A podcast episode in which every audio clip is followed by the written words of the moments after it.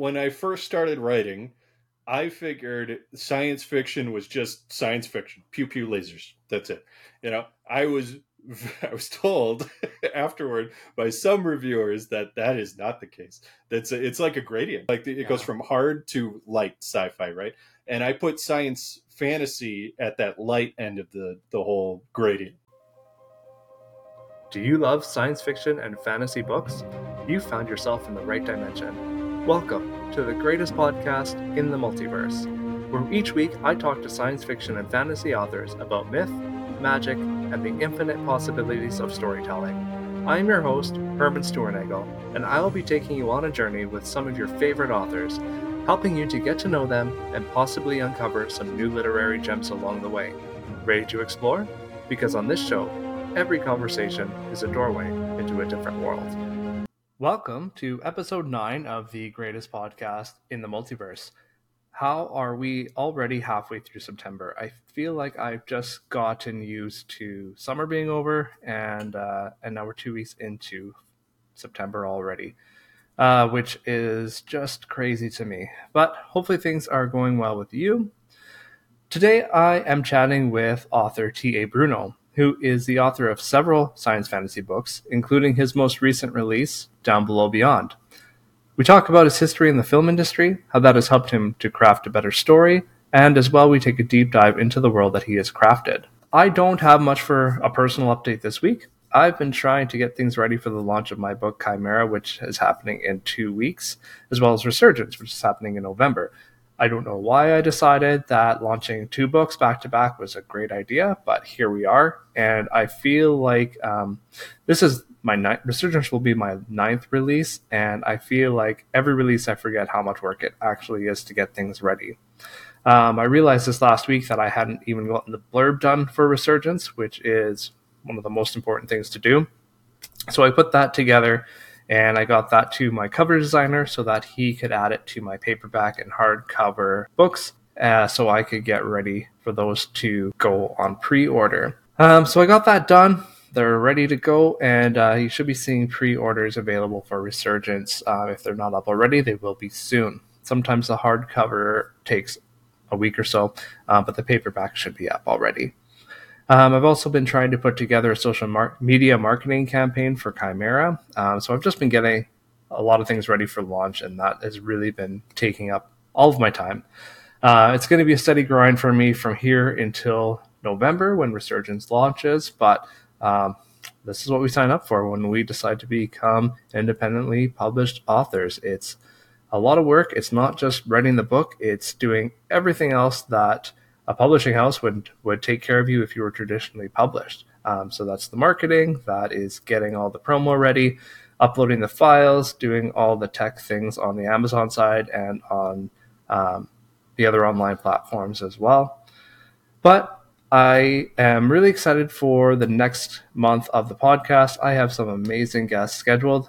Over the next month, I have some great interviews that I've lined up. I've done a number of them already, and a couple more that are coming that I can't wait to share with you guys.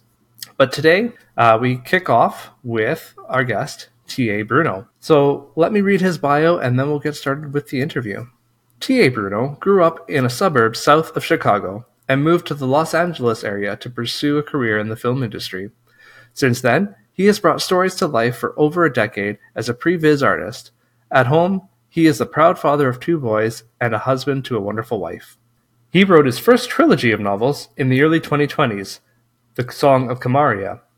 The Song of Kamaria includes the books In the Orbit of Sirens, On the Winds of Quasars, and At the Threshold of the Universe. Let's jump to the interview.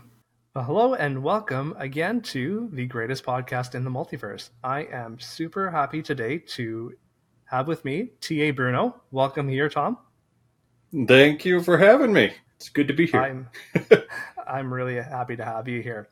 Um, Tom, why don't you uh, kick us off here and just tell us a little bit about yourself and your writing journey? Sure. Uh, so I'm, as Herman has said, I am T.A. Bruno, uh, or Tom, if you just want to call me Tom. I only changed it because there's another guy named Tom Bruno, and I didn't want to step on his toes.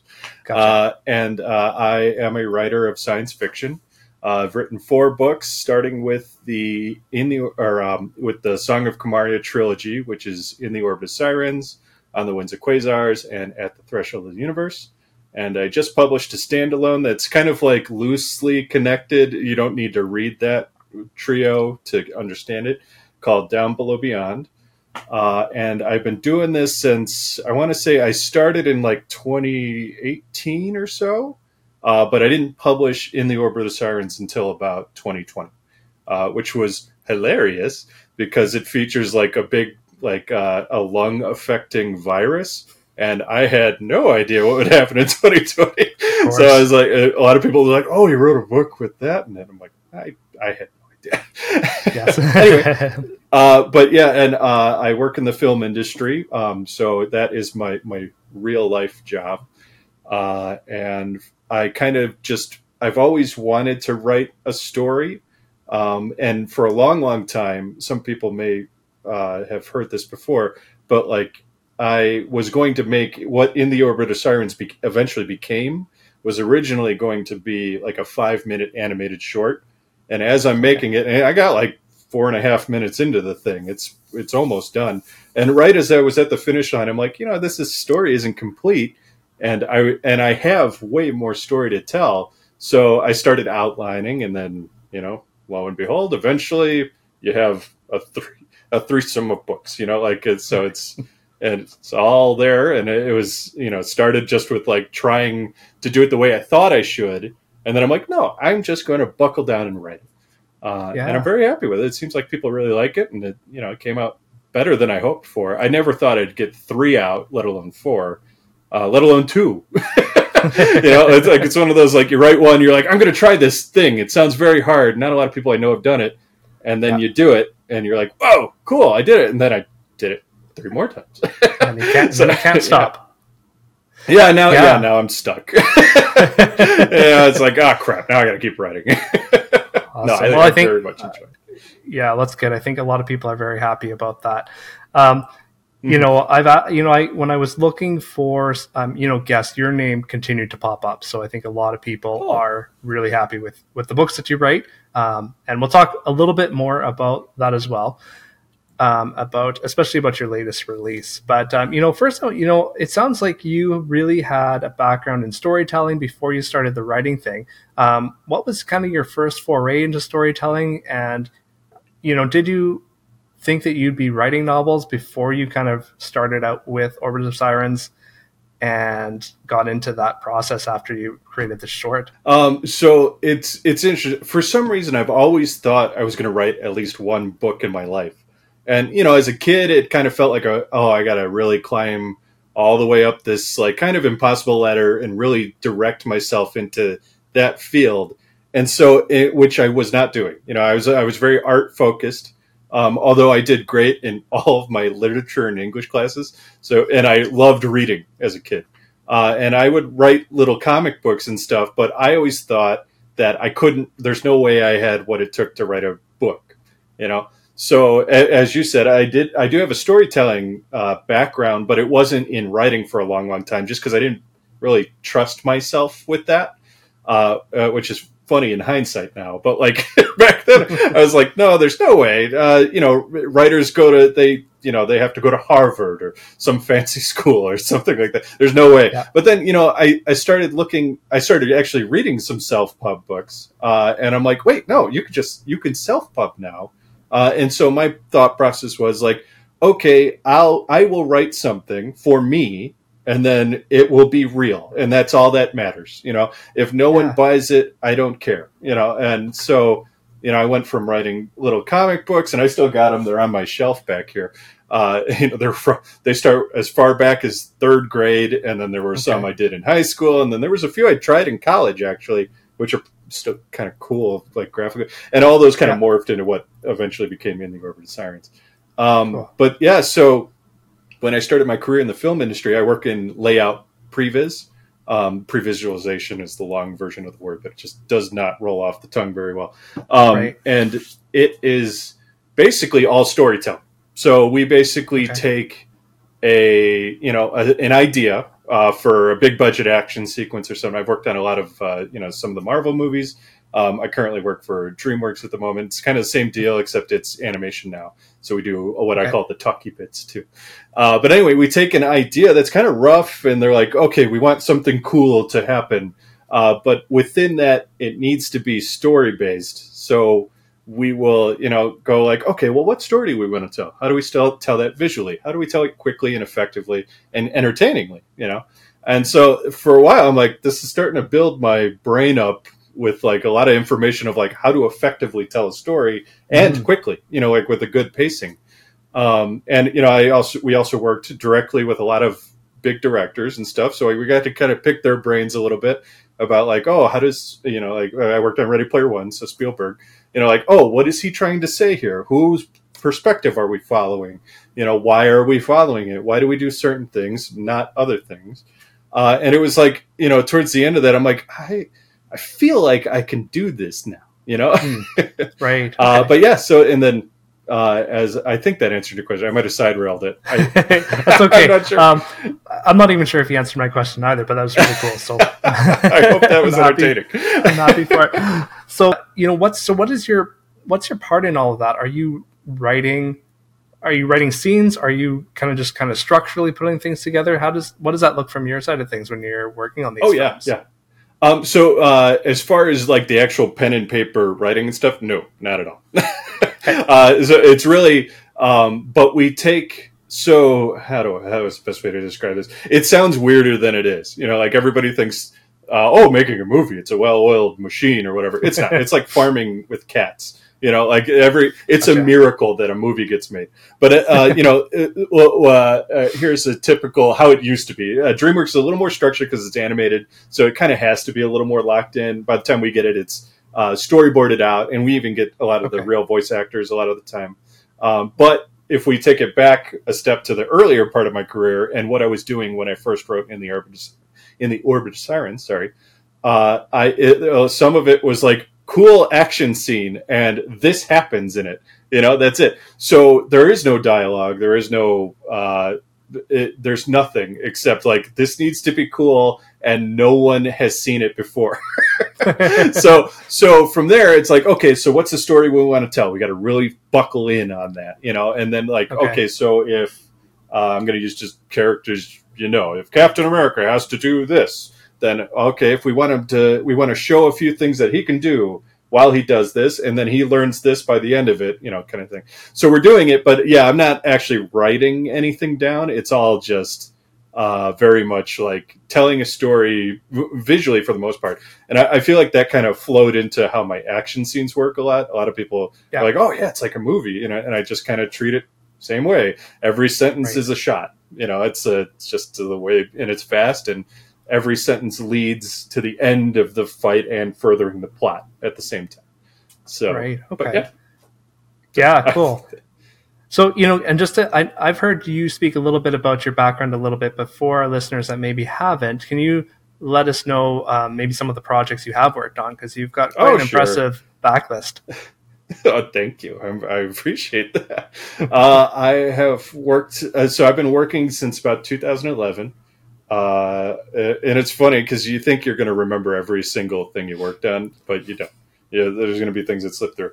Uh, but the first movie I ever worked on, I, I grew up in sh- near Chicago, uh, in a suburb uh, south of it, and uh, what was funny is I was, you know, just kind of I had just graduated college for film and animation, uh, and I was looking for jobs, and I I was I uh, had just done some TV work uh, for a place, and now I was like, okay, I'll apply at more things, and I thought that was just going to be my life. Every two weeks, there was going to be something different. Uh, eventually, I applied for a Maya generalist for a project called Autumn Frost, to which I'm like, all right, sound kind of like a stripper, but you know, it's it's like cool, whatever. I'll do whatever. Uh, I get you know the call up, and they're like, okay, so this is going to be the new Superman movie, uh, directed by Zack Snyder, and I'm like, oh, okay, very. I'm like, so what do I have to do with that? you know, because like I'm like I just applied to be a Maya generalist. I'm like, and then they're like, oh, it's previs. Uh, and I didn't know what that was until literally they showed me on my first day working for them, being paid for that, and then I was just like, "Oh yeah, I get what that is." you know, I just kind of faked it a little bit. Yeah, fake it Um, you but it. anyways, Yeah, a little. I mean, I was already made it, but now it's like, okay, now pretend like you knew ahead, but just learn very, very quickly. you know? uh, but anyway, so yeah, first project was Man of Steel. Um, you know, and then there, cool. I had also worked on 42 with Chadwick Boseman after that. Uh, that was after I moved to LA, and then you know I kind of started getting regular work uh, for a couple different. Well, it was one studio at a time, uh, but you know I've kind of stayed wherever I am for years or whatever. Anyway, so it worked at 42 with Chadwick Boseman. Uh, we did some of the Marvel movies like Captain America: Winter Soldier, uh, Guardians of the Galaxy. I have them all on my shelf. I would turn around and look at it and do it, but I think that would affect the audio. Um, but anyway, uh, uh, what else? Uh, Black Panther, uh, which was kind of cool because I had worked with on you know uh, 42 and then now Black right. Panther. I'm like, oh, cool. I get to see Chadwick again. And, uh, cool. um, you know, and what else? Oh, boy. Anyway, now uh, the more later stuff uh, that I've been working on recently, I, I, recently had done the new Puss in Boots movie. Um, I also did uh, Trolls 2. I was not part of Trolls 3, though, because uh, I'm busy with something else that I cannot talk about. Okay. Um, and I, th- I think that's the great. Oh, a Ready Player One. I had mentioned that was a fun one. Yeah. Uh, and I think those are the greatest hits. And I'm sure I'm leaving one out that you know I feel a little bad about, but yeah, that's fine. That's fine. It gives us a great sense of you know of the the breadth of projects you've worked on. And you know you've talked a little bit about it already, but you you know with your experience in with those type of films, how does that influence your writing? Oh yeah, uh, so uh, uh, from that smorgasbord, you got a little sampler. Um, most of those are action heavy book or movies, sorry, uh, and uh, so that has affected greatly how I tell action scenes and pacing. Um, and movies in general, I think, has affected my pacing. I, I am very thankful that a, a, lot of readers who have left feedback have said like the pacing is great, like it's breakneck, but not like you know scary. it's not like uh, you know too much at once. It's it, I, I like that they like the pacing. Um, I try to keep it entertaining the entire time, and I I do get knocked sometimes for not having overly flow, flowery language. Um, but that's just because I don't know how to write that stuff. you know, so it's, it's very kind of clinical and fast and effective, but keeping it entertaining and fun. Um, and yeah, and it, as you see in a lot of those movies, are also there's a little bit of fun element to them. So I try to, you know, even if it gets heavy in spots, I'm still going to try and lighten it just a little bit. Not so forced as some of the Marvel stuff, not to knock on that, but uh, uh, but you know, still try to like inject a little bit of life and humor into some of the, even the heavier stuff. Uh, right. But yeah, and just uh, overall, how do characters a lot of my characters will develop through actions. Like I might not tell you exactly what happened, but if you go back and, or if you even if you're reading it, you, will probably catch on it. Hopefully, uh, I, ho- I hope to convey it. Uh, is that you know they're the things they're doing are kind of the answer to their mentality and what's going on within them. So yeah, okay. Has it, yeah, no, that's great. Like, has it influenced the way you look at story structure at all, and while you're developing the overall plot arc? Yes, I would say so. Um, and it's weird because you know you work on a movie and it's going to be at most two and then sometimes three hours lately. Uh, you know, so yeah. you got to cram a lot into a short amount of time, and you also have to convey a lot quickly, and that's where you get a lot of the like tropes that people are kind of tired about. Um, where uh, uh, I can't think of a specific example, but you get that. I I understand that part of it and, and as a reader, um, I'm like, okay, well, how do I take what makes the flow of a movie work, but also make it big and expansive enough uh, to like fill a novel, you know? Uh, and so I I try to I know where I'm starting and I know where I'm ending, and I will try to outline ahead of time. But I know a lot of the time I kind of like I'll do the outline knowing okay this is a story it's got a beginning middle end it's got some cool stuff but I have to also figure it out as I'm writing it uh, and I think there was Neil Gaiman, uh, the the masterclass he did, where you know your first draft is like a grenade going off, and then the second draft is where you pick up all the pieces, and try and see what survived, or you pretend like you know what you were doing the whole time. Uh, and it's a little bit like that, where I have this, I, I, I get how a story works and like what makes characters likable, you know, stuff like that. But I need to inject it throughout a longer storytelling form. Uh, Gotcha. And it, yeah, so yeah, movies it helped, but reading has also helped a lot more. I feel like, um, and I just kind of try to microburst what I know about entertaining movies into long form. So Right. That's that's great. That's uh, quite a perspective to have because I know even for myself watching movies, obviously you kind of get it's a quick way to digest some of those beats, but Mhm. you don't get a lot of the depth that you do in a book. That's why people say Right. the book's always better than the movie, right? Because you Oh, yeah. can get you know you get inside the character's head, you get a little bit more of the depth, but but Mm-hmm. where movies excel, you get those beats and you kind of get the the structure for moving a plot along and yes. you know what the reader's expecting at each stage of the story. For sure, yeah, yeah, and I, I, I try to like make make a beast that's like both, you know, or it's it's it's got that you know those microburst, really fun, entertaining Hollywood crap in it, and, and then it's Yeah. also got long form, you know, oh broader picture kind of cool stuff. So Absolutely. actually, you know, uh, some of the objective with uh, the Song of Kamaria trilogy was to take uh, what I like about classic sci-fi and not only kind of modernize it, but kind of like inject action and modern Hollywood kind of stuff into it. And I know Okay. the Hollywood's kind of a bad word to use, but you know what I mean. Or, or it's got like, oh, big visual effect, you know, cool set piece stuff that you know back then they thought it was just cool to go up into space. That's it. Right. Period. you know. Yeah. So now we got we we think what is cool is a lot different. So I tried Mm-hmm. to take like, oh, okay, well I like the element of exploration from old stuff, uh, Gotcha. but I also want to make it really, really exciting, and really cool for a modern audience. And so uh, I hopefully that makes sense. you know, or it's just like Definitely. I'm just trying to make it cool again, you know, like but it still has that old. yeah. It's got a little bit of an aftertaste of a classic sci-fi novel. So- Right. Yeah. Because, like you said, the classic sci fi was a lot about exploration, discovering new Mm. places, discovering new species, and that sort of thing. And, but a lot of it was really slow moving and kind of dry because it was Mhm. just a lot about the, the process of getting there. That, you know, it was, it was about the, it was about the imagination, but it wasn't necessarily the action movies that are big right now, like the Marvel movies and that sort of thing. So if you're injecting the wonder of that discovery with the action beats of a of a movie, then I think that is what you're aiming for, is what it sounds like to me. Oh yeah, yeah, you nailed it. Perfect. and Awesome. it seems to work. Yeah. I'm glad because as I, you know, it, it, you know, it, as a writer, and I, you're probably like this too. You want to write for you, right? You know, Mhm. like you write for at least I do it. I write for myself, and then I hope everyone else likes it. you know, sure. and and turns out if you do that, you might you're probably going to find the people that are like just like you who have been starving for something like this. You know, Absolutely. There you go. Yeah. And, you know, as writers, too, we spend so much time with our manuscripts that I think if you don't like it, you're just torturing yourself. Because, Yes. I mean, and it's like who with- is supposed to like this?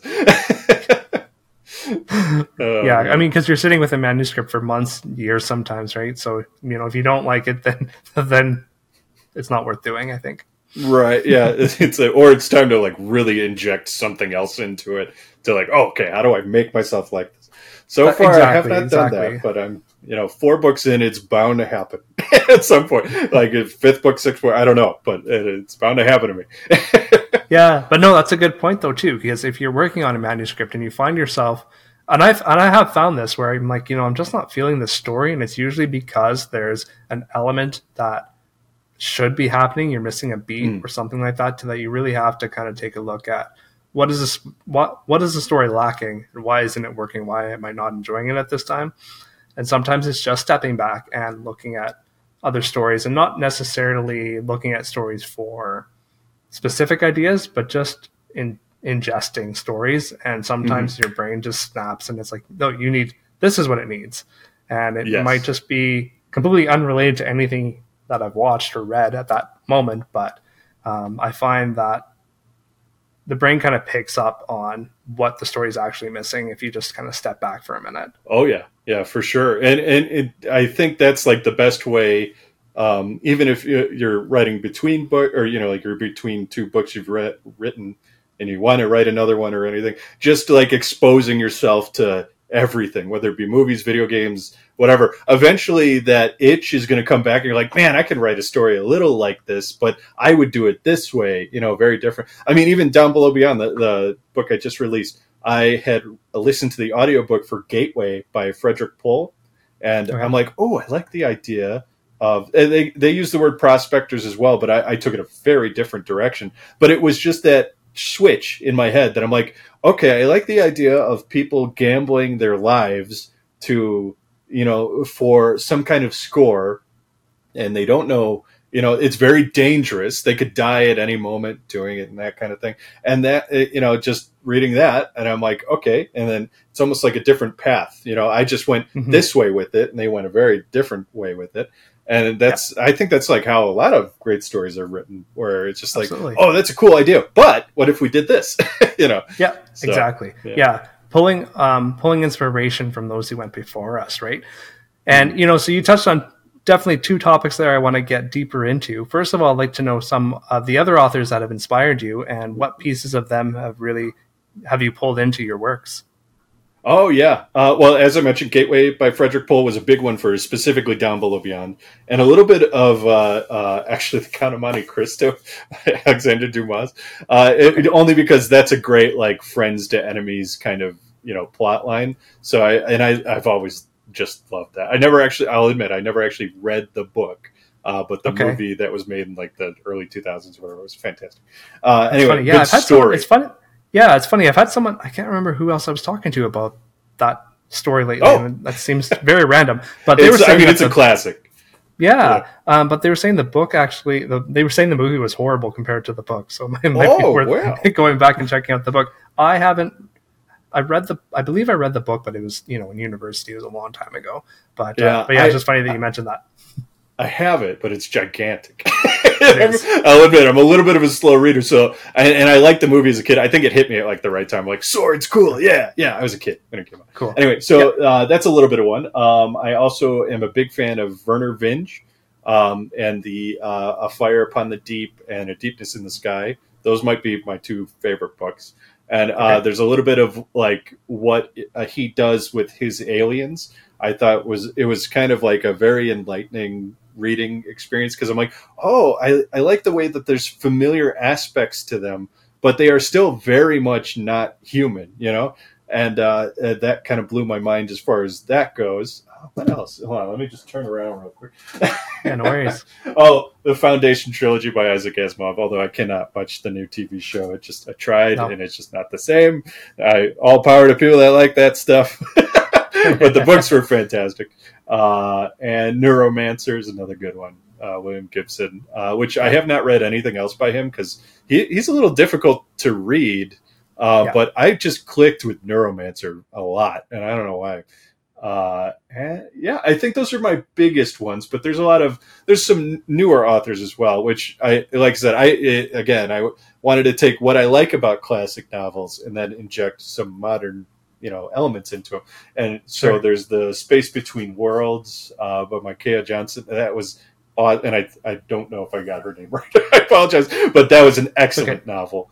Uh, Yeah. And then same with Adrian Tchaikovsky, uh, and, uh, Elder Race, and you know the uh, Children of Time. Sorry, I'm like you'll, you'll notice I'm looking around. I have literally bookshelves all over my room, so Nice. I'm looking at them Yeah, that's like, on the same- there's same Children here, of so. Time. Yeah, exactly. uh, there's uh, you know uh, uh, uh, Becky Chambers as well, uh, one of my favorites, and uh, uh, actually uh, her novella "To Be Taught If Fortunate" is one of like my favorite reads that I've read. oh, really? Like it's, Okay, it's I haven't read that one really yet. cool. Yeah, and that that's a big you know, like just the way uh, I, I forget the word for it, but like they change their bodies to suit the environment instead of like using technology to work with the environment. I thought that was so cool. Uh, it's got a cool name too, and I cannot remember it. But you know, through that, they're also learning a little bit about themselves and stuff like that. And yeah, just fin- phenomenal. I think those are my yeah, those are my top. Very cool. I'm like Very cool. double checking. There's a lot more, but I can go on all day. definitely. No, I mean definitely some modern classics in there as well. So that's that's great. Um, mm-hmm. So tell me about your latest book and what it is all about. Oh yeah, that thing.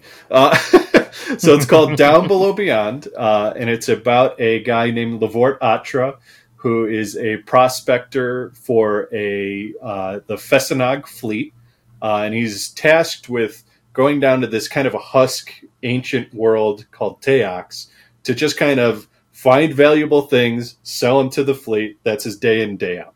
Uh, his best friend Bafo is kind of like his escort, his uh, enforcer escort, who he's basically kind of like a, uh, for lack of a better term, he's the uh, like an enforcement officer for the fleet. But they grew up together, so they're still kind of friends. There's a, a lot of like you know banter and stuff between them. Um, and basically, he has to keep an eye on Lavort, and this is just how it's always been until one day Lavort finds something he's not supposed to find uh, and stakes a claim to it, and that leads to a whole bunch of stuff happening that eventually makes him pretty much like the most wanted man in load space, um, and therefore adventure ensues. so, and what? And you talked a little bit about it already, but what was the inspiration behind the book? Oh yeah, yeah, and like I said, uh, uh, I won't go back over, but Gateway by Frederik Pohl yeah. was a big, big one.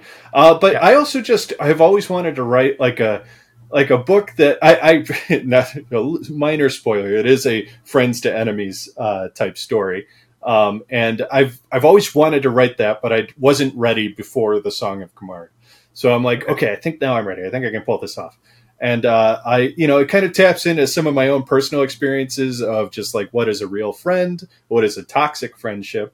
Uh, like Bafo, the entire book, uh, uh, it's a little subtle at first, but he's never cool to Lavort. like it might, it comes out, it's played to you that way. You know, like it's played in a way that's like, oh, they're friends. They're going to a thing that they used to do all the time. But if you look into it, you're like, oh, Lavort always hated this thing. You know, and Bafo knows that you know, kind of stuff like that. So there, it's a right. toxic friendship, uh, and I, a lot of people have had those, I, I myself included. Um, and uh, if anyone's watching, is it me? Is it? you know, was it me? Was it me then? Uh, no, no. Uh, but it was a long, long time ago. But um, uh, yeah. So uh, I wanted to write a story that kind of like was sci-fi and very sprawling. There's a portal element to this. Uh, not dimensions, just being able to travel between different planets and stuff like that. Um, yeah. And I wanted to just kind of build a new playground too to potentially write a lot more stories in. So I built this thing. Uh, I used something from the Song of Kamaria, uh, but this would be set like thousands of years after that.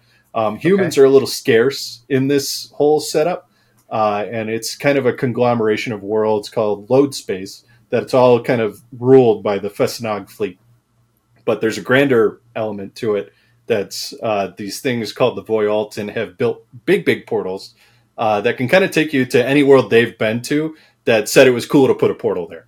So they go to okay. they go to many, many worlds. Some worlds are like, no, don't don't do that, and they're like, okay, cool, you know, they leave. Uh, but anyway, it's it's a place. So and uh, the smaller element of that is load space, where just this Fesenag fleet has kind of created a trade empire between like I want to say thirteen or fourteen different worlds.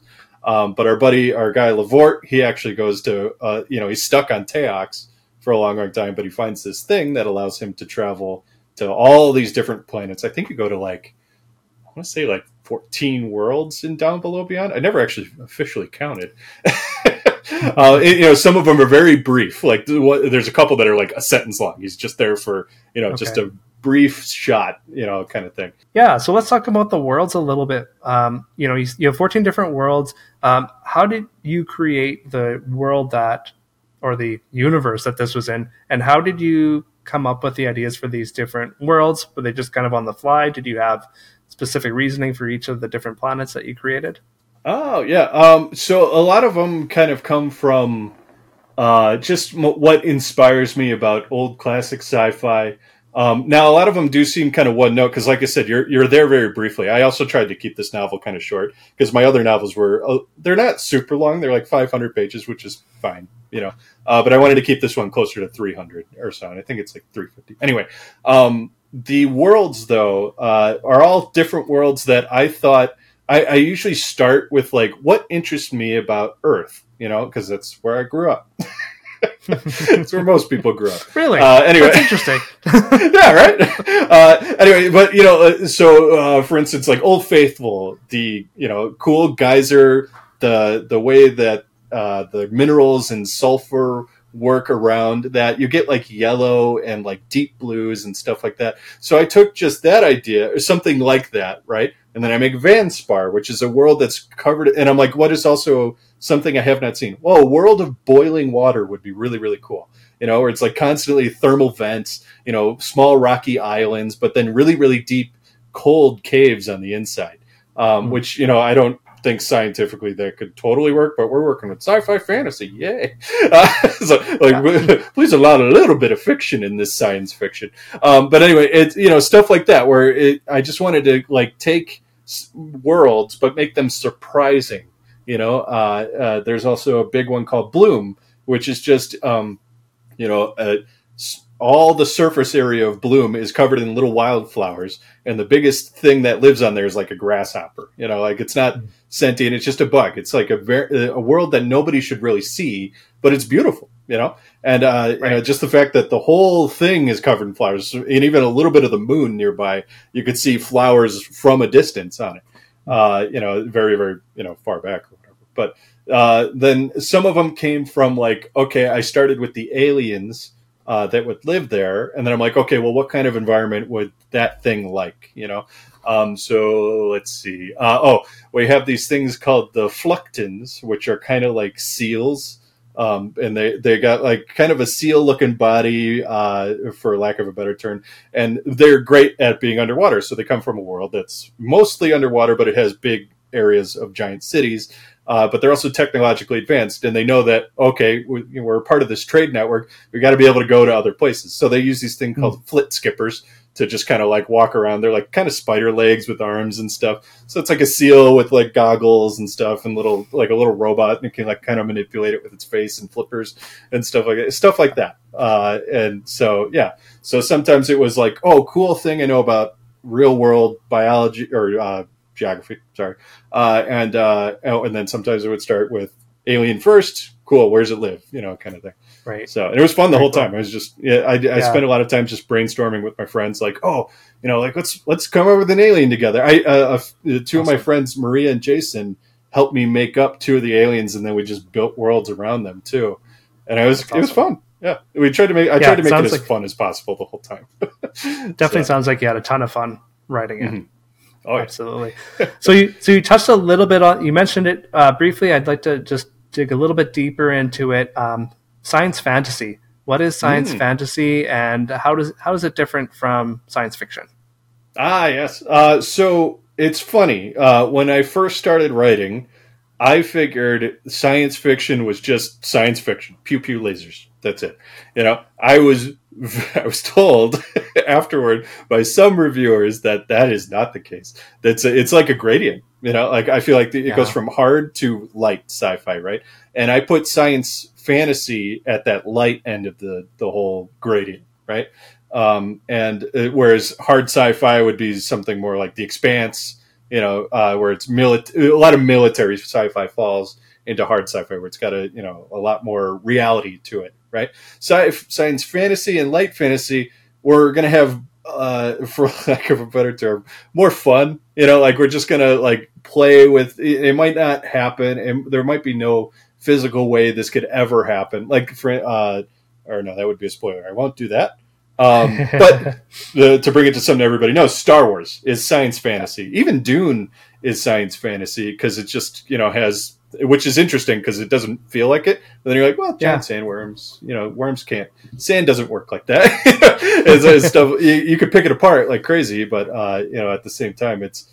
Uh, and then you know the mentats and, and the way spaceships work and spice and all that. It, it actually pulls it into science fantasy. Star Wars, you got laser swords, uh, zappy guns, the force, you know, kind of stuff like that. Same with uh, mine are still they're science fantasy, uh, but I would still put them a little edged out of what Star Wars is, um, because I do try to give you a little bit of that like okay, this could happen in reality. You know, like uh, uh, the way spaceships kind of work. It, it works Okay. the same. You know, like I try to keep that real. And you know, when they're up in space and they're not on anything that's specific, they might be in zero gravity and you know stuff like Mhm. that. And I, I understand how like Newtonian physics and stuff work, but I try to keep that as light as possible. But it is there uh, sometimes.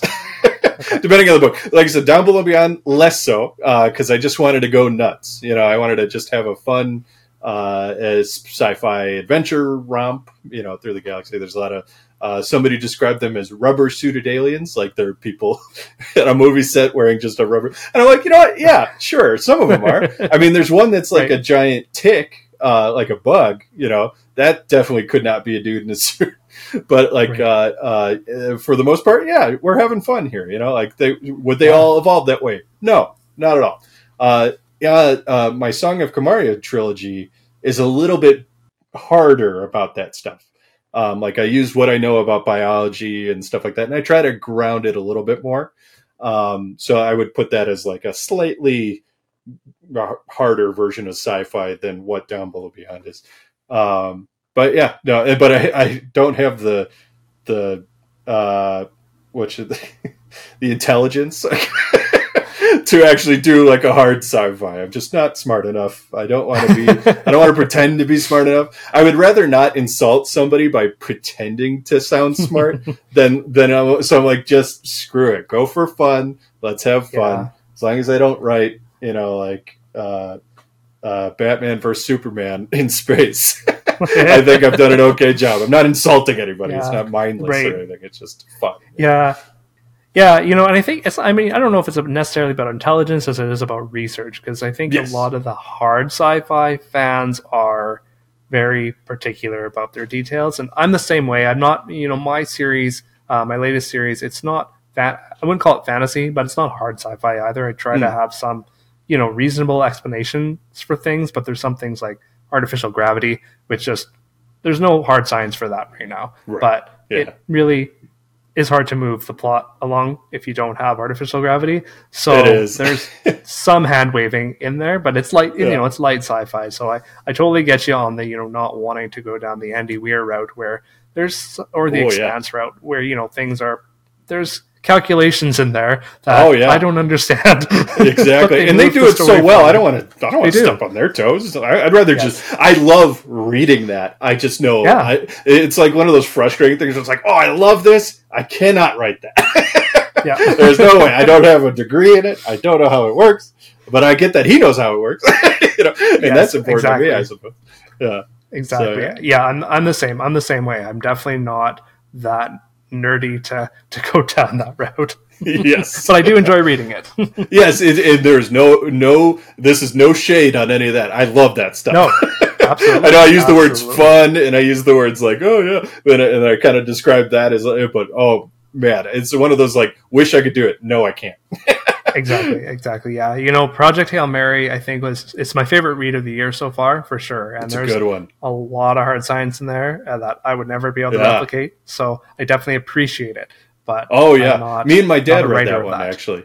Uh, You know, actually, that's the funny thing. My dad loves hard sci-fi, and he really and a lot of people that love love hard sci-fi just don't go for the sci-fi fantasy stuff. They're like, well, Yeah. they start thinking too hard about it. My dad, my own father, is the same way. Uh, but yeah, no, we both read Project Hail Mary, and uh, man, it was it was super fun because we you know Mhm. call each other or like text each other. Oh, did you get to the end? You know, like. And it was super fun. I love that uh, story, and I hear they're making a movie out of it. I don't know how far along. that's it what. I've heard too. Yeah, Yeah, I'm- I've heard I'm that as well. I, I'd love to see it. Absolutely.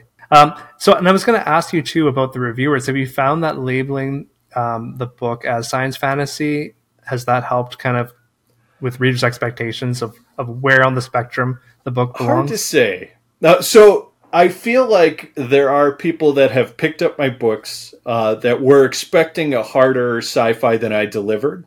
Uh, um, which you know, I I, I feel bad because I'm like, I'm sorry, guys. I try to make it really upfront too. Like in the beginning of Down Below Beyond, he fights a giant crab thing. Like I hope that sets the tone, you know. And I do that in all of them. Like the within the first five pages is in the Orbit of Sirens. She's talking to a giant talking bird you know, with a giant hook in its hand or whatever. And I'll, so I try to establish that, and I do label them as science fantasy uh, or science fiction fantasy or whatever. I feel like it changes kind of as I get better at this. I realize I'm wording it wrong. Um, but so I try to do that. But on the flip side, I do feel like I have managed to find an audience that loves fantasy and wants to dip their toes into sci-fi, but like hasn't found the right book. And a lot of the readers that have done that leap with me have been very happy about it. And I've, I've described it as like a gateway drug to sci-fi, you know, and I kind of do write it in that way. And that I, I blame my mom for that in a good way. This is not a bad thing. Uh, she's often my first beta reader and I do what I call, and she's aware of this, is not, no, I do what I call the mom test, right? Where my mom does love fantasy uh, like Harry Potter, all that stuff. Uh, she mm-hmm. did before me. She really did not read sci-fi, but I'm like, but she was kind enough to like help me out, right? And she's got very great. She understands story excellently. Honestly, I probably maybe I get it from her. Uh, it's genetic, I suppose. Uh, but it, what's cool is, is since she's less of a sci-fi reader, having her go through my book and I would be like, okay, here's what I'm trying to say. Does it make sense to you? Luckily, most of the time, yes, yes, yes uh, but then she is the one though that catches like, okay, I didn't get this at all.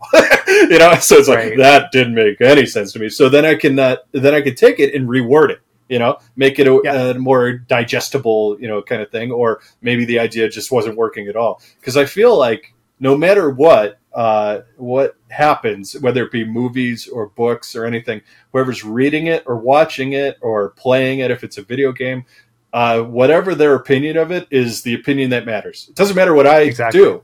If I yeah. if I feel like oh I meant this, but they didn't get that, then it doesn't matter. You know, that's right. what they yeah, got. You can't explain to them. Yeah, you can't exactly. explain to them later, right? You're not. Sitting, yeah, you're not I, I can't pull like, well, hey, I meant this, man. Yeah, so it's like, no, no, doesn't work that way. So whatever they yeah. say is what I go with. So luckily, I have you know my mom and other beta, other beta readers too, uh, where they'll you know kind of come in and be like, okay, this worked, this didn't. Actually, what's really funny is on the Winds of Quasars. Uh, Cade, who's like one of the main characters, right? The first draft that I gave to beta readers, they said Cade sucks. they they hated him. They didn't like him at all. They didn't like his arc. They didn't like anything he had to wow. say. Every scene he was in sucked. And I'm like, oh no, he's the main character that I was also going to take into the next book. Uh, so what I did was, it, you know, it, I feel like there's there's uh, a you could get angry about that and be like, no, they're wrong, you know. But I feel like you would be wrong if you did that. So I just took it. I'm like, okay, that's excellent advice, honestly. And I literally went through the entire book. I thought harder about like, okay, who, can, how can we make Cade likable, and let's change everything about him. You know, let's make him a, a guy we want to root for and all that stuff. And literally rewrote yeah. the entire everything he was in. Luckily, it follows wow. four characters, so he's just one of four. So it wasn't like I rewrote the whole book or anything. But every interaction with him, everything he did, his background, the whole first two chapters, I think, with him in it totally changed and stuff. And honestly, the book is way better for it. Um, so yes. it, you know, just having that input, uh, and again, now I'm like, oh god, what was the question? no, but yes, we're, yeah. We're, oh, reader input, yeah, yeah. and so uh, and that would be more like beta reader input, but still, um, you know, it kind of goes down the line of. Uh, uh, at the the end result is going to be just more readers. You might as well catch that stuff up front. Um, exactly, and that's the yeah. point of beta readers, correct? Mm-hmm. Yeah, you know how many how many beta readers do you typically use, if you don't mind me asking? So, oh yeah, no, no problem. Uh, with the first book, I kind of tr- it was I, I was new, uh, so I didn't really know what to do. I had like thirteen people, um, and like uh, uh, it didn't quite work out. Not all of them made it to the end, right? Um, yeah. And uh, but they were all very helpful. The ones that kind of actually you know stepped in and, and read and gave a lot of good feedback and stuff like that. Um, actually, one of them is uh, my one of my friends from childhood, uh, and he's still a friend now. We're, we're really good friends. His dad was actually one of my beta readers, and he was hilarious because, like, you know, he I was his son's friend forever, and uh, so he's reading it and he's leaving little marks. He's like, "Oh, hey, is this like when you guys were growing up?" and blah blah blah and stuff like. He caught all that stuff. Uh, but anyway, nice. so yeah, with the first book, I used too many beta readers. Um, Okay. And uh, but it was still helpful. I learned a lot, and I was also trying to do it via a method that wasn't quite working. Where I tried to give them, it was like homework. You know, I'd be like, "Oh, okay, read a chapter, then answer these three questions or whatever." Do not do that. In my experience, maybe it works for some people, but it did not work for me. Um, from what I've now, my refined result as of now with Down Below Beyond, and even uh, at the Threshold of the Universe, less so within the Winds of Quasars, was uh, there's a company called Literary Titan, um, and they offer a beta reading service. Uh, I use them as kind of like a "you don't know me at all." You know, this is gonna, and they are not always kind. Like I said, the the whole uh, Cade thing that mostly came from them being Okay. brutally honest, and it was totally good. Um, and it's not too expensive. I, I want to say it's like eighty or ninety dollars for two people Oh. to do it. Um, So I'll have those, you know, random people kind of they'll they'll get them and do the whole thing. They give you a whole breakdown. It's also kind of up to you after that to understand what is useful, what is you know going to work for me. What, did they you know are they not the right reader? Sometimes could be it where it's like oh okay he wanted this, but I'm not trying to deliver that, so that's okay. You know, kind of stuff. Just being able to critique yourself upon that critique. Um, and then typically, yeah, mom will be part of it, uh, and then I'll try and get maybe one or two if if possible. But it also just depends. Like with in the orbit of sirens, uh, it was my first book in that trilogy, so having a big net was fine because everybody was reading it for the first time. When I got down the winds of quasars and at threshold of the universe, it's like okay, these they might only read this book, um, so their input is going to be valuable, but it is going to be uh, you know it's not going to be complete because they may not Right. have gone back and read it. Which is funny though. I have had beta readers go like, "I'm reading the rest of this now," and I'm like, "Oh, cool. All right, that's not uh, that was not the purpose of this, but that's very cool." um, and then same with Down Below Beyond. I, I just kind of hired a few, and then had my mom help me out, and then uh, uh, I think one or two friends also helped me out. Just people that you know, if you got friends that understand story, which every one of my coworkers does. Uh, you know, it's they're they're doing the same thing I'm doing, so they understand about it as well Right. as I do. yeah, Um, I guess so. yeah. Yeah, but you know, and if you if you got like a good handle on, you know, how story works, you can kind of take it from there. Hopefully, you know. Uh, but know, so yeah. it's it's all you know. Sometimes you just don't know that what's wrong with it. So for sure. Yeah, I you know early on I went the route of the paid beta reader as, reader as well because I had the same kind of the same problem with my first book. I sent it out to you know friends and different people, and the feedback I got was not that helpful. yeah, the yeah. limited feedback I it's got, just 'cause I did the same. Yeah, Yeah, because I and I did the same kind of homework thing too because I think I feel like that's the online advice that you get when you're when you're first starting out. And, yeah, probably the same doesn't- person. probably, probably, probably. Uh, Which- so you know, in for them. creating your yeah, exactly. It works for some every every um, audience is different. So it didn't didn't work for mine. Didn't work for yours. That's okay. You eventually find a process that works for you and you stick with yeah. it. Yeah. Oh yeah. Um, so, what was the most difficult part in creating the world for your story?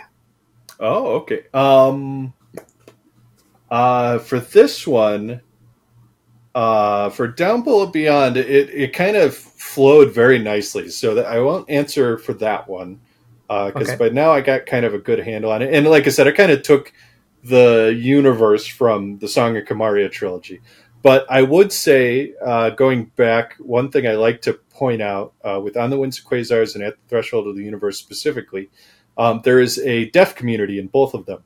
And I had reached out to uh, many people in the deaf community, and I had a friend of a friend, uh, Triva, uh, help me do deaf consulting. And I learned so much about that community. It is so interesting. It's kind of beautiful, too, you know. And I'm grateful that I did it. And it kind of helped me grow not only as a person, but as a writer. Um, but having them involved was super fun, uh, super cool, uh, and it makes the book stronger too, which is also always great. Uh, but honestly, even if I wasn't writing a book, I'm so glad I did that. But that input Wow. and that research was uh, probably the most difficult part because I was nervous the whole time that I was going to do it wrong. So I, I went way out of my way to make sure I did it right.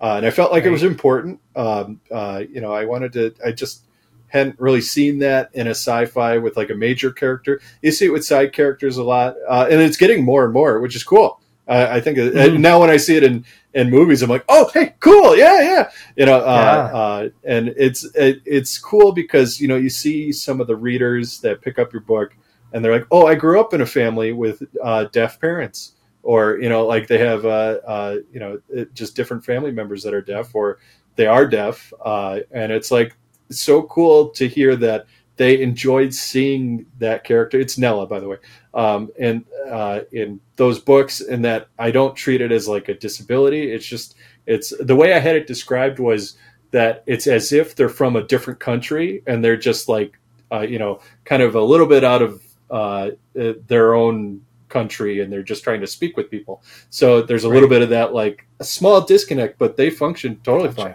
You know, and it's super yeah. Yeah. And all that was very rewarding but challenging. Uh, and I'm I hope I did it justice. If I made any errors, yeah. that's on my end. But you know, had a lot of help but to try and make that, sure that got done right. So yeah, I mean, it's good that you went to um, to that community to get mm-hmm. that input. I was listening recently to an interview with uh, T.J. Klune, who was saying um, similar things about writing writing from communities that you're not a part of and making sure that you get input from those communities because you don't oh, want to you don't want to input stereotypes into your work that you're not even aware that you have and mm-hmm. you want to you want to get uh, I want to say legitimate. That's not the word I'm looking for. You you want to get a, a valid perspective from yes. those communities, right? So, oh yeah and and the input they had was awesome. It was so and and uh, I felt so dumb with some of my first first draft stuff when I first showed. I'm like, so here's an idea. Like, so what's wrong with it? I know something's wrong with it, and I know a lot's probably wrong with it. And man, they told me, um, and it was. And I'm glad they did, you know, kind of stuff. But it, uh, it just too with Treva specifically uh, she literally went through the whole book and did a Nella pass for that character specifically, and mm-hmm. it was so cool. Just like oh, it, uh, you know, there's she's involved in a conversation with two other people, uh, and it's like oh, she should probably do this, or you know, she would do this, or mm-hmm. would she ask this question now, or get her involved here and stuff like that. And it was just great. I almost want to do that for like every character, like just have somebody like, okay, you're going to be Cade, you're going to be Nella. You, you, just read the book and then tell me if they should chime in more, you know, kind of thing. Mm-hmm. And it was just so cool. Uh, cool. Yeah, yeah, no, that's, that's yeah, I love time. that. I love that. Very cool. Um, so, and then I guess related to that, do you have a favorite character? Is it the same character that's your favorite um, in the book? That's so. This one's controversial, if you ask me, because not everybody jived with what Bafo is in Down Below Beyond. Uh, he's the enforcer friend uh, who, uh, like yeah. I said, minor spoiler, becomes an enemy. Um, getting into his head was interesting for me. Uh, and I, like I said, I wrote him as uh, he is not honest at all. I don't make that explicitly clear. I try to hopefully give you enough to like really take that home, you know. I didn't I didn't quite nail it. I'll admit I didn't master what I was going for, but I do feel like he was still so interesting for me to write. Just seeing him go from like somebody we trust uh, and look up to a little bit to somebody who's a little like uh, he's just been completely brainwashed by the villain of the book, uh, and he thinks he's right the whole time. That's that's another thing. I love writing villains that like they never no no villain sees themselves as the villain ever. You know, right. and they will they will die thinking they're the hero, you know, kind yeah, of thing. And uh, uh, but yeah, Bafo specifically, he might have been one of my favorite characters ever to write. And I know he didn't land with everybody, but I still love thinking about him you know uh, and who else so besides him though so that's the that's the controversial pick right um, but you know like and i think though if you if you wrote a villain that people don't like, you did your job. Yeah, yeah. Right? I, honestly, people, people did like say that. they're like, they're like, I, oh, you know, uh, the the thing I did here uh, that made me smile and feel warm on the inside was that people were actively hating him, uh, which you're kind of sp- you're supposed to. I think I that's right. you know, I'm no, no no qualms with that reaction. Uh, but what they uh, towards the very very end of the book, they started to feel sad for him, and I'm like, yes. Okay. And like I made you sad a little bit, and I made you feel a little wrong. Uh, but yeah, no, it's yeah, very very interesting. I, am trying to think of uh, like a, uh, what I would say is uh, it, Nella probably is the other favorite character, just because it was so interesting getting into like you know, learning about it. And like I said, I grew as a person uh, writing her, and I got to talk to so many cool people about that. Uh, and she is so cool. Like it's one of those like characters that you have a plan and they are still following the plan, but seeing it like really just explode on the page, you're like, hell yeah, you know, like yeah. uh, it's so and and they're still like images that flash in my head. I'm like, I gotta make a damn movie out of this, you know? and I or I just gotta animate a few of these scenes, or, or like I, I, don't know if you may have seen on like Twitter and Instagram. I, I draw yeah. a lot, um, and I've yeah. always been that way. Like I said, I used to draw little comic books of this stuff. Um, but I have not done it with the characters from the Song of Kamaria because I had finished that trilogy, and it's like still kind of my my heart is soft. You know, I'm like, oh, I don't want to hurt them anymore, or I don't want. To... I feel like part of me's like, I gotta leave them alone, you know, kind of thing. Uh, they're they're done. They've put their stories put out, but I think I do got to start drawing some more stuff from that trilogy because it's uh, there's a lot in there that I love and that has changed me right. as a person and stuff. Oh yeah, a lot of big moments too that would be cool to explore now that it's been out for a few years. It, you know, it's one of those like you feel yeah. like you can't talk about it at first because you're like, oh, I don't want to spoil it, you know, and mm-hmm. uh, especially with the third book because they're like, oh, I don't want to tell you what it's about because it's major spoilers, but it's been out for like two years yeah. now. It's got a lot of robots and stuff in it. It's cool. cool. Uh, but yeah. Um, so, what can readers expect as they read your work, and what kind of emotional impact do you hope to have on them? Oh yeah, uh, expect big actiony set pieces, very very visual, you know, uh, kind of giant scenes. Uh, epic is a played out word, but yeah, it works. Sprawling, I like to say, big sprawling yeah. atmosphere type of thing. A lot of world hopping, a lot of uh, diff- hopefully something different that plays with ideas you've seen, but you know, in a way that hopefully you're not expecting too much and I hope uh, I like to uh, do the payoff. You know, like where I'm setting you up for something, and I hope by the end of it you are just like, "Wow, hell yeah!" You know, kind of thing. Uh, I don't know if that's yep. I think that I had more, but I'm like, no, you know what? That's that's good. That works. awesome. So, what what can readers expect from you next? From you next? What are you working on? Uh, oh, absolutely nothing. Project.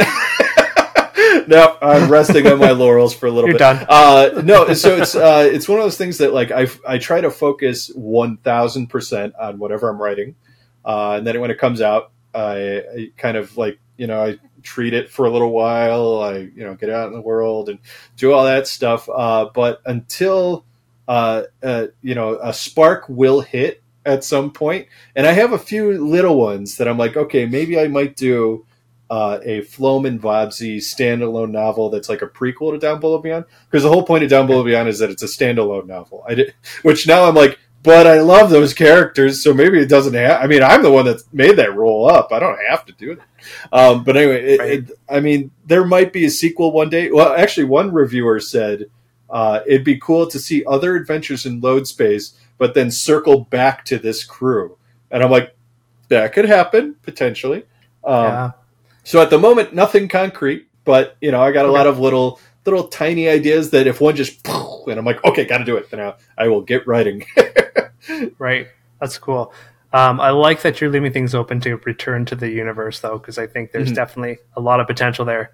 Oh, thank you. Yeah, yeah. It was it was kind of the the mission, right? Like when I said, I'm like, okay, I want to make a new playground, and I do want to play in it. You know, like uh, so, yeah. it's there. I just got to figure out what toys I want to move around inside of it now. Uh, and I'm even yeah. considering maybe doing a. Uh, I do a lot of tabletop RPGs with my friends, uh, okay. and we have done you know multiple ones of uh, you know uh, kind of like Dungeons and Dragons and stuff for the uninitiated, the uh, non nerds out there. but I'm curious to maybe develop a TTRPG, like lit RPG or whatever, in this load space setting could be interesting or i might just do like a free for me kind of thing with my buddies and be like maybe these are the characters we carry forward and then down below beyond can stay by itself and we do different characters i don't know. Um, yeah, anyway this is more just kind of like up in the air have no idea what i'm doing now. Guess i'll focus on real work i suppose. Maybe my, my family i guess. Whoever they are i don't know. Yeah Awesome. Very cool. So, Tom, this is the greatest podcast in the multiverse. Can you tell us about how, in a parallel universe, a different choice may have shaped another version of your life? Oh, yeah. Uh, let's see.